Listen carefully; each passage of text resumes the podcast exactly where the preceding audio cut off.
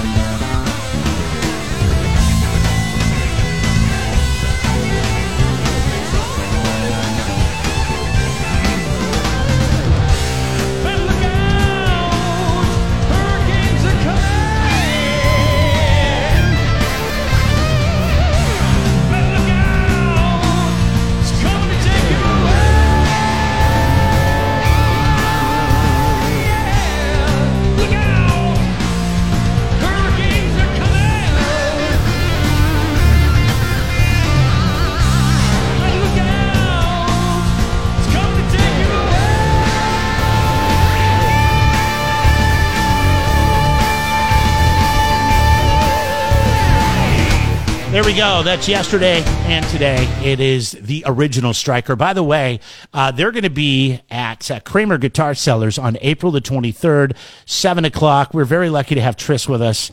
Uh, Tris, thanks a lot for taking a few minutes to jump on with us. We're pretty excited about this show. Tris Mahaffey uh, plays guitar in the band, and we're just happy to have you here on the Central Coast, man. Yeah, fantastic to be uh, playing up there as it turns out, I spent a lot of my youth in Paso. Uh, my parents built a house out at Chimney Rock Road. So we have a lot of history, even the, the entire band up there building a house over the years. So coming back to play is a very exciting event for us. What We're a beautiful part of Paso too, man. I mean, that is, that's probably one of my favorite spots up there. Yeah. We spent a lot of time on the lake, you know, Nacimiento skiing and all that. Oh, I can imagine. Um, now, we all have something in common. Jeremy, myself, and you. We're all born in Seattle. But we were looking no at way. your bio. Oh yeah, yeah. Uh, we are looking at your bio, and it says that your dad spent a lot of time on radio and TV in Seattle. Uh, tell us who your dad is. Sure, yeah, that's a good story. So Chuck Mahaffey uh, is my father, and his group, the Individuals, uh, were a mainstay in Seattle uh, radio and television. My dad graduated from the University of Washington with a communications degree. He was the first guy to put, I think, King Television on air. And he had shows and uh, radio shows. He had television shows. Uh, and in fact, recently uh, there have been some very early uh, video that's uh, been transferred onto digital. It's on uh, YouTube now, which shows his groups back in the early 60s. Thank God he was smart enough to get the Ampex 2 inch video. And uh, that stuff is now available to see. And you have on that the earliest recorded, uh, I think, audio and, of course, video of Larry Coryell on guitar, Ralph Towner. I mean, there's some mainstay guys up there in the Northwest, which no one's ever seen. So it's Wow. a thrill to have this out. Yeah, Yeah, that's really thrill. cool. That's we're, we we uh we're, I don't know if we could be friends with your dad because we're Washington State Cougars, but uh, but we both uh, worked you in know- radio in Seattle before we moved down here to San Luis Obispo and the Central Coast. So that that's a cool tie-in, man, and that's a great story, man. I'm sure you're proud of your pops. I really am. He he passed away many years ago, but his music still sells. His records still sell, and uh, it's just uh, phenomenal to, to see after the time. You know, people still have interest in his music. Uh, he was jazz. You know, he was not a rocker, of course. Right. But uh, anyways, yeah, it's pretty neat. Um, we've been getting some some people, you know, want to find out what you're doing, and so they're they're going and they're searching Striker on the internet, and Yeah. they run across a band that is um, not even from the United States. Uh, what how, what what's what's the deal with that? What's the deal with Edmonton Striker?